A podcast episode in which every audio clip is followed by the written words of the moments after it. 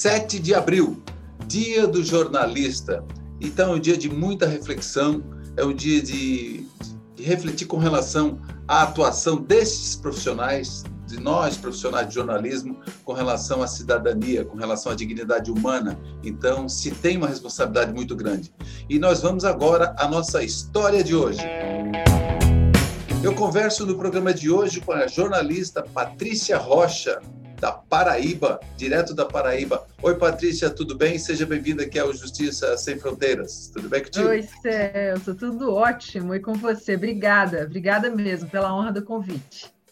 Patrícia, tudo bem, tudo bem. Eu digo assim, com, nesse dia tão especial, que é o dia 7 de abril, é um dia que a gente tem que até refletir né, se a gente tem muito o que comemorar. Né? Você está no jornalismo, tem uma experiência vasta na área da televisão, de telejornal, na Paraíba especialmente, também em Minas Gerais. Eu gostaria que tu contasse um pouco como que você chegou até a televisão, qual é qual a tua fonte, conta um pouco da tua história aqui para gente, para quem ainda não te conhece. Bom, eu, na verdade, eu, eu digo que eu fui para a televisão antes de ir para o jornalismo. Minha primeira linguagem da comunicação é, é, a linguagem do entretenimento. Desde que eu era adolescente, porque da saída da infância para a adolescência, eu fazia teatro. E eu era apaixonada por teatro. Sempre gostei muito e sempre foi algo que me enriqueceu muito. E aí meu sonho era ser atriz, lógico, né? E aí eu queria fazer novela e tudo mais. Mas quando foi na hora de fazer vestibular, minha mãe não deixou e disse que eu deveria fazer um outro curso, que eu acho que ela achava que eu ia, sei lá, que eu ia viver da arte, sabe? Uma coisa bem sem compromisso, que eu precisava de um diploma, uma coisa, enfim, outra mentalidade. E assim foi. Quando eu fui para a faculdade, eu fui para a faculdade de comunicação, que era o que tinha de mais próximo, com as artes cênicas na época. E aí, dentro da faculdade, eu nunca mais subi num palco e acabei me apaixonando pela linguagem do jornalismo. E aí eu diria, sei lá, do meio da faculdade para o fim, eu resolvi fazer então jornalismo em TV e não mais teatro e artes cênicas e tudo mais. E quando eu me formei, eu fui bem específica. Eu queria ser repórter de TV, ponto. Porque eu achava que qualquer outra coisa que eu buscasse fora disso ia me desvirtuar do meu caminho, ia me fazer perder tempo e eu não queria. E assim eu fiz. Distribuí currículos e, na época, DVDs para todas as redações do, do, Brasil inteiro. Nossa, senti uma idosa agora. E mandei aquilo para o país inteiro. E aí, o meu primeiro emprego que eu consegui acabou sendo em Minas mesmo, onde eu me formei, nasci, fui criada, enfim. E aí, trabalhei lá durante seis meses, pouco tempo, e logo já recebi o convite para vir aqui para Paraíba, para João Pessoa. E aí, depois disso, só aqui, só nessa terra na Paraíba. Mas em Minas Gerais, você formou em qual faculdade de Minas? Na UFJF, Comunicação Social pela UFJF, Universidade ficou, Federal de Juiz de Fora. Ficou um tempo em Minas e aí partiu para, para João Pessoa e ficou durante quase 10 anos no telejornalismo. Isso. É, aqui eu fiquei mais de 10 anos, eu passei por três emissoras, uma delas eu fiquei mais tempo, é, fiz de tudo um pouco com relação a coberturas de, enfim, grandes eventos, grandes transmissões, como repórter, apresentadora e editora-chefe do jornal.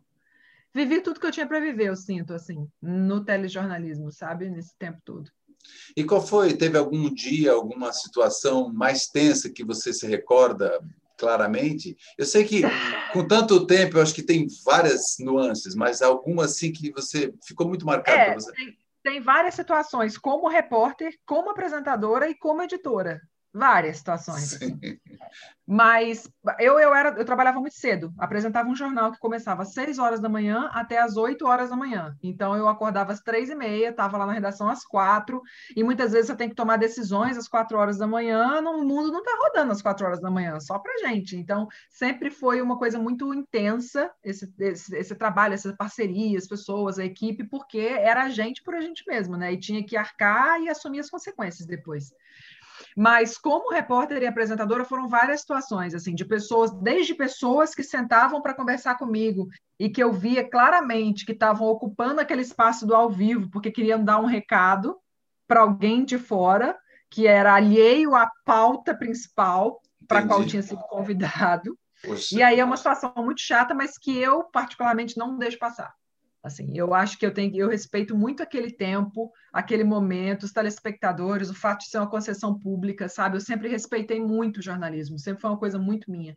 E eu não não abria mão nesse sentido. Quando era gravado, você estava na rua, você fazia, ah, tá certo, sabendo que vai cortar mesmo depois e pronto. É. Mas no estúdio, no ao vivo, não dá no ao vivo, é, que bate um desespero, né? Porque a pessoa, às vezes, é, de certa forma, às vezes a pessoa está querendo se prolongar numa coisa que não tem, muita, não tem muito fundamento, e o tempo, Imagina. e o ponto, enfim. E o ao vivo é uma adrenalina muito grande também. Né? É, é, é, aquilo, é, é um ritmo, né? Você não pode deixar a peteca cair, porque as pessoas estão acordando, especialmente no, no jornal que eu apresentava, seis horas da manhã, tem que ir num ritmo de quem está acordando, saber que as pessoas não estão no mesmo ritmo que o meu, mas. Porque quando mas, chega às seis e meia, sete horas, você já está a mil por hora, a pessoa está acordando para tomar um café. Né? Terminava o jornal às oito horas da manhã, assim, praticamente expediente cumprido, aceleradíssima, morrendo de fome. É um ritmo completamente diferente. Agora, a gente também está falando com jornalistas, jornalistas que trabalham em redação, de, de, de, jornal impresso, de sites e tal, e televisão, rádio, enfim. É uma gama, sabe, que os veículos são os mais diversos possíveis, né? E é. alguma é. situação, por exemplo, assim, que você que você realmente você vai eu vou deixar essa pergunta aqui para você me responder já no próximo bloco alguma ah. pergunta alguma coisa que te surpreendeu positivamente não sei se você vai lembrar mas vou te dar um intervalo aqui a gente tá. conversa aqui no próximo bloco para dizer o que, que surpreendeu positivamente que ela imaginava que seria uma coisa e realmente foi muito melhor e talvez ela vá ter essa essa essa tá. informação para a gente. Nós vamos a um breve intervalo. Eu estou conversando com a jornalista Patrícia Rocha eh, em homenagem ao Dia do Jornalista, dia 7 de abril. A gente volta já já.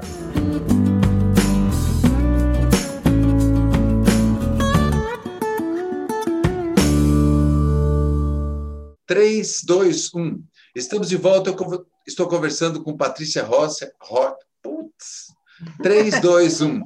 Estamos de volta agora para o segundo bloco. Eu estou conversando com a minha colega jornalista Patrícia Rocha, exatamente em homenagem ao Dia do Jornalista. Então, a gente está trocando algumas figurinhas aqui, coisas que acontecem no dia a dia, nas redações, na televisão, enfim, em todo, em todo lugar, todo ambiente em que tem um jornalista para fazer a sua a sua atividade, a sua cobertura. Patrícia, eu perguntava aqui no bloco anterior, assim, alguma situação que de repente você você não dava muita coisa por uma reportagem e de repente ela te surpreendeu, alguma situação assim ou não? Tu te lembras? Teve uma situação que não é que eu não dava muito para a reportagem, mas é porque eu tinha certeza que ela ia por um caminho e ela acabou indo por outro. Isso aconteceu várias vezes. E muitas vezes em que isso aconteceu, é, foi uma grande lição para mim.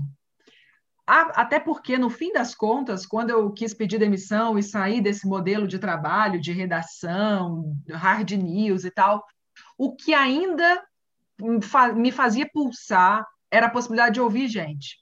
Ouvir histórias, conhecer pessoas. É muito bom. É. E aí, uma vez, eu fui fazer uma série de reportagens aqui em João Pessoa sobre adoção. Foi uma série de reportagens articulada entre a TV, a Justiça claro, e os abrigos, né, onde ficavam essas crianças e adolescentes acolhidos, alguns temporariamente, outros já sob a tutela do Estado, enfim. E uma dessas casas que eu fui, eu sempre imaginei na minha cabeça que a casa que eu ia ficar mais tocada era a casa do, das crianças, dos bebezinhos, né? Pequenininhos, sem família, sem perspectiva sim, sim. e tal. E é, de fato, uma situação muito impactante. Mas a casa onde eu fiquei mais emocionada foi a casa dos meninos, adolescentes, na faixa dos 12 até os 18 anos, que é quando eles têm que sair das casas. E eu cheguei nessa casa para fazer a redação, eu já tinha visitado algumas e eu estava muito envolvida.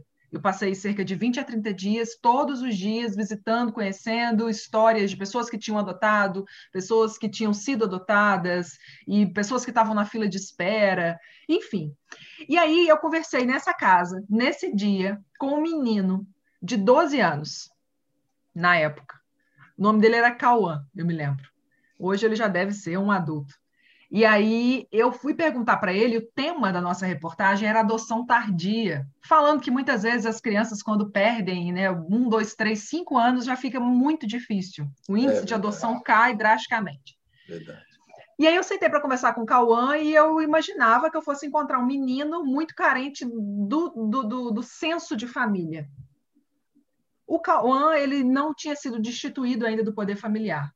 Ele era o mais velho de uma sequência de vários irmãos, seis, sete, oito irmãos, todos eles já acolhidos, cada um em uma casa. A mãe era usuária de drogas, o pai desconhecido. E eu perguntei para ele assim: qual que é seu maior sonho? crente que ele ia me dar uma resposta que coubesse na minha reportagem, no tipo, ai, meu maior sonho é que eu ainda tenho uma chance de ser adotado, que uma família me adote. Não.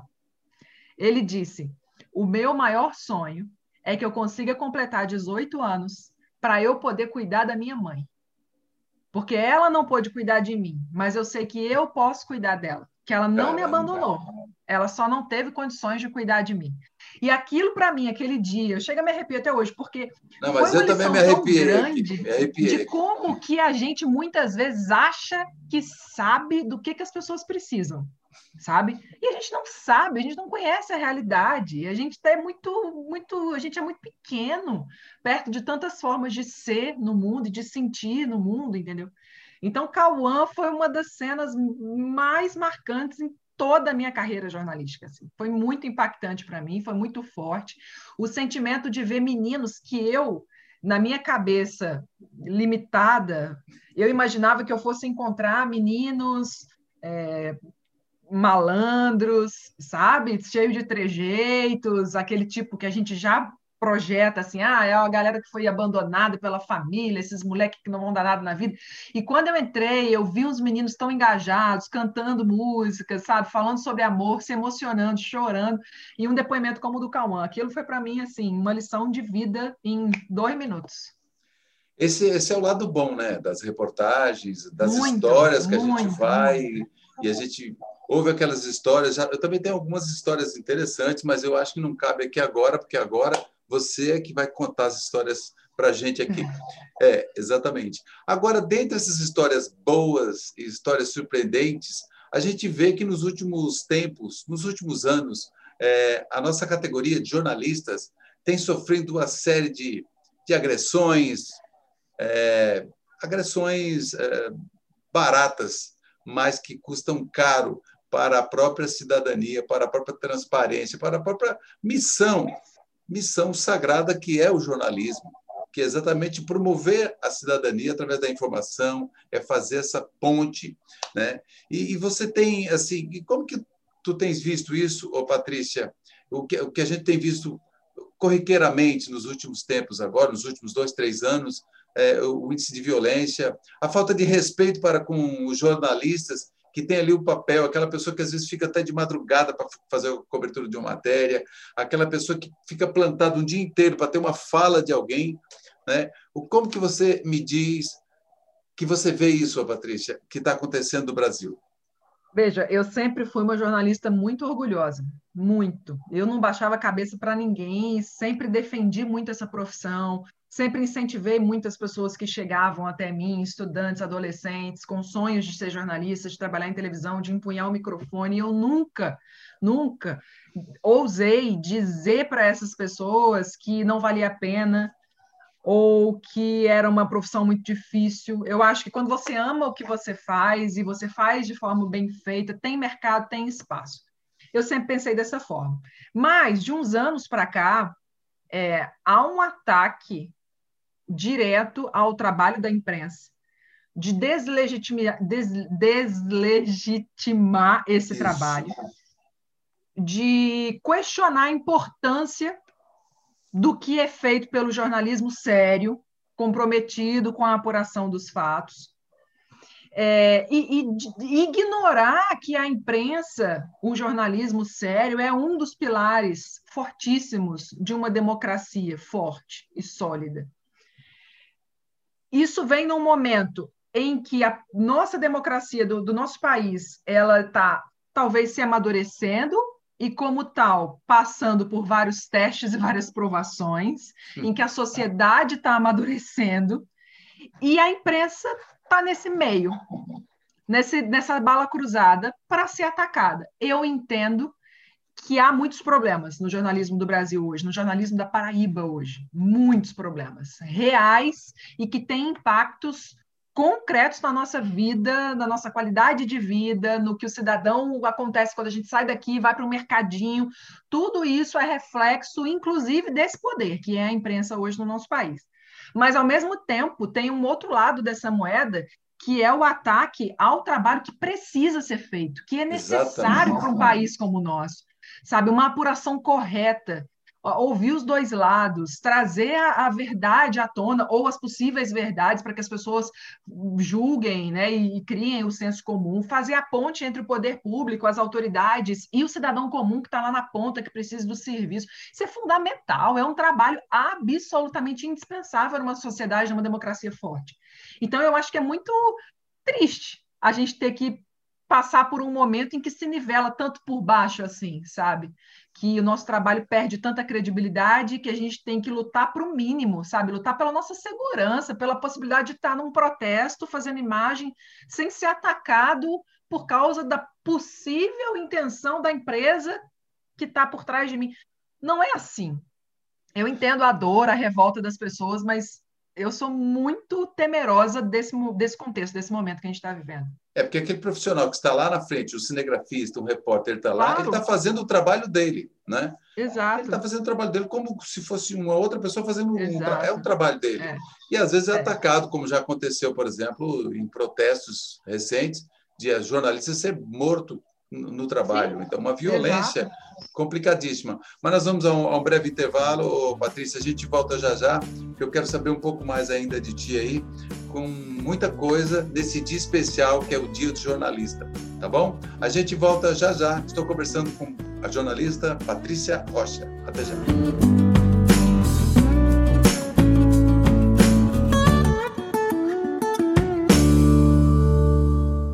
Estou de volta aqui com a minha colega Patrícia Rocha, jornalista, exatamente no Dia do Jornalista, em homenagem a todos os colegas profissionais da área de comunicação que estão aí fazendo seu trabalho na luta, no dia a dia, enfrentando um monte de dificuldades. E eu já pergunto para a Patrícia, Patrícia, tu não acha que seria importante, por exemplo, os profissionais que, especialmente esses que estão na linha de frente para fazer a cobertura da pandemia, que tivessem prioridade na vacinação da Covid? Ah, eu acho muito. Eu acho demais, eu acho que era um sonho, eu acho que era um atestado de respeito e reconhecimento ao trabalho dessas pessoas. Eu já não estaria mais faz algum tempo. O meu marido, sim, é jornalista, está na linha de frente ainda, é, trabalha diário, é apresentador de, de, de telejornal. Eu gostaria muito que isso fosse uma realidade. Eu acho que é justo sabe, Celso? A gente está lá, a gente tem que estar tá lá onde a notícia acontece. Ano passado, no começo da pandemia eu ainda estava trabalhando diariamente e não é uma opção fazer um jornal de casa. Como a gente hoje trabalha em home office, não, não tinha essa possibilidade. É preciso sair de casa, ir para lá e entrar no estúdio, sabe? Muitas vezes é preciso ir para a porta do hospital, tem que entrevistar o um médico, o secretário de saúde, tem que entrevistar as pessoas que estão na fila da vacinação, sem ter a vacinação, sabe? Eu acho incoerente, mas mas você tocou uma coisa interessante. O, o, teu esposo, ele é apresentador de telejornal e você também era. Como é que era? era dois apresentadores, dois. mas na mesma emissora, não? Fomos. Na a mesma... gente trabalhou na mesma emissora. Eu na mesma bancada? Não. Na mesma não, bancada? Eu apresentava o, o, Jornal da Manhã, né, de seis às oito da manhã, hum. e ele apresentava o do meio-dia. Sempre a família, foi assim, a, a família dominava a Paraíba. É basicamente isso. Aí agora eu saí, ele está lá. Ah, sim. Mas você saiu por uma causa bacana. Você pediu para sair para respirar novos horizontes, hein? É, e hoje, foi. como é que está? Você, eu sei que você agora é minha colega na comunicação pública, você é do TRT da Paraíba, agora. Isso. E eu do TRT da 14ª aqui em Rondônia e Acre. Então, a gente acabou se, se esbarrando aí, né? Foi, e, foi. E, e, como que foi essa mudança? O que que fez com que você dissesse, olha, chega, deixa eu respirar? Que foi? foi um longo caminho, mas objetivamente eu poderia citar duas questões. Primeiro, do ponto de vista pessoal, é, eu tenho um filho hoje que vai fazer sete anos, na, daqui a duas semanas, e quando ele era muito pequenininho, as pessoas diziam para mim assim: Nossa, como é que você sai de casa três e pouca da manhã, deixando um menino pequeno? Quando ele era pequeno, ele não estava sabendo o que estava acontecendo. Tá ótimo. Eu acordava na época da minha amamentação duas e meia da manhã para eu amamentar ele antes de sair de casa, para ordenhar, deixar leite para ele e depois eu ia trabalhar. O sacrifício era só meu. Ele não estava entendendo. Depois, quando ele começou a ficar mais velho, e ele percebeu que a mãe dele nunca estava lá, quando ele acordava mesmo, que eu nunca estava lá no café da manhã, que eu nunca levava ele para a escola, era sempre o pai, e ele começou a pedir por isso, aí me doeu. Eu sei que muitas mães hoje não acordam com os filhos, não têm esse privilégio, mas para mim, naquele momento, isso teve um peso muito grande. E eu escolhi dar ouvidos a essa dor que estava começando a surgir. E eu não me arrependo nem um dia. Foi muito importante para mim eu ter parado e ter tido a oportunidade de estar tá vendo meu filho crescer. E hoje eu durmo e acordo com ele. É uma das principais é, privilégios que eu tenho na minha vida hoje. É isso. Por outro lado, do ponto de vista profissional, que foi inclusive o que me fez, por exemplo, não só pedir mudança de horário ou mudança de emissora, não, eu quis parar com o jornalismo de vez, que foi uma sensação interna minha de que eu já tinha vivido tudo que eu tinha para viver. Eu participei toda de todas as transmissões e coberturas e séries, entrevistas e tal, e eu percebi que do jornalismo sobrava pouca coisa que eu realmente me apegava e me fazia me sentir viva eu precisava descobrir outras coisas da comunicação, sabe? Outras formas de, de, me, de me descobrir, de me desafiar. E o jornalismo começou a ser algo muito banal para mim. E não é para ser. Eu não estava não, não, não certo eu chegar na redação quatro horas da manhã e eu não me sentir desafiada para editar um jornal de duas horas, colocar o jornal no ar. Não é possível. Alguma coisa entrou no automático, sabe? Então parou de fazer sentido. E foi aí que eu pedi para sair, eu queria ver a comunicação de outra forma e vi, tô vendo, felizmente, descobrindo muitas outras possibilidades. Aí você saiu de lá, ficou com teu filho e agora, esse ano, foi? É, você... eu saí do, do jornalismo em abril do ano passado. Nesse meio tempo, eu abri uma empresa, meu marido também é sócio e outros sócios, essa empresa existe ainda, uma empresa de comunicação que oferece serviços de comunicação. Claro que a gente vai se, se aventurar no empreendedorismo, né? Mas claro. felizmente está dando muito certo, a empresa existe ainda, mas eu sou basicamente a sócia, não administradora, e trabalho menos do que eu poderia se eu não tivesse a comunicação toda do tribunal também, que me toma muito tempo e muita energia. Mas eu, eu me divido e eu cada vez mais eu vejo como que é um mundo. E eu não sabia. Eu só consegui ter noção disso quando eu pedi demissão. Fiquei muito tempo pensando, meu Deus, como é que eu vou pagar minhas contas? Acabou o mundo para mim. E eu pensava na época, eu tenho 30 anos e eu não tenho mais nada para fazer. Gente, e hoje em dia eu percebo, hoje em dia eu percebo que eu só consigo ver todas as possibilidades que existem, porque eu me dei a possibilidade de me jogar no mundo, sabe? De ter coragem de, de, de seguir meu coração. É, e quando você sai, é que você olha de fora, aí que você Exato, vê. Exato, exatamente isso. Quando a gente está dentro do furacão, a gente não consegue enxergar. Agora, você, na comunicação da Justiça do Trabalho, você já imaginava como era por dentro fazer a comunicação de um órgão como a Justiça do Trabalho? Não. Não, não, é muito difícil. Como eu te falei, eu já tinha, já estava trabalhando há algum tempo com assessoria na iniciativa privada, então é uma assessoria terceirizada dentro de várias empresas. Mas a justiça dentro de um órgão público e de um órgão, a assessoria dentro de um órgão público e de um órgão do judiciário é algo bem específico e bem particular. Tem muitas questões. E é engraçado que quando a gente olha de fora, principalmente quando repórter, a gente pensa assim: caramba, o assessor é aquele cara que está ali para fazer um filtro, para não deixar eu trabalhar, para vender uma imagem bacana. E hoje eu tenho uma sensação de que não, que na verdade a gente tem que conseguir usar as ferramentas da comunicação para de fato mostrar o que tem de bom, as, as iniciativas bacanas, porque assim como a imprensa, que eu sempre fui uma grande entusiasta, o judiciário também presta um serviço fundamental à sociedade e também está sendo muito descredibilizado, muito questionado hoje em dia. Então a gente tem que saber mostrar as boas iniciativas, sabe? É um desafio grande da comunicação, imenso. Isso me desafia hoje.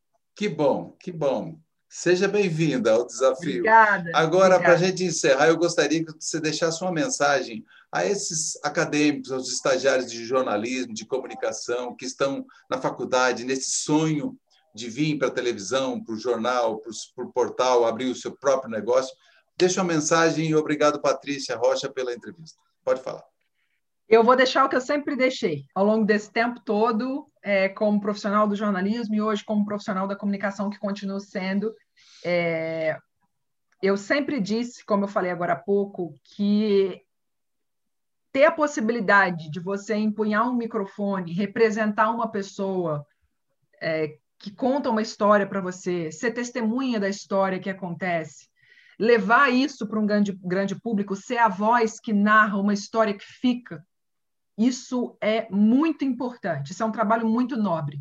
A comunicação, de maneira geral, de, dentre os vários postos que existem, é muito nobre. E eu sempre tive muito orgulho disso. E por isso eu acho que tem que partir do profissional da comunicação essa autovalorização, saber que a gente tem uma importância muito grande, fundamental, ainda mais agora, em que a gente está sendo tão questionado, tão sendo posto em xeque. O profissional bom, comprometido, responsável, respeitoso, ele sempre vai ter um espaço nas redações, nas empresas, sempre há de ser valorizado. E fazer o correto, mesmo que ninguém faça, mesmo que chegue num momento em que o certo seja muito questionado, ainda vai valer a pena, porque há um propósito. E a gente tem uma, uma, missão e um papel muito importante nessa sociedade que a gente vive, nesse Brasil que a gente vive hoje, principalmente no Brasil que a gente quer viver.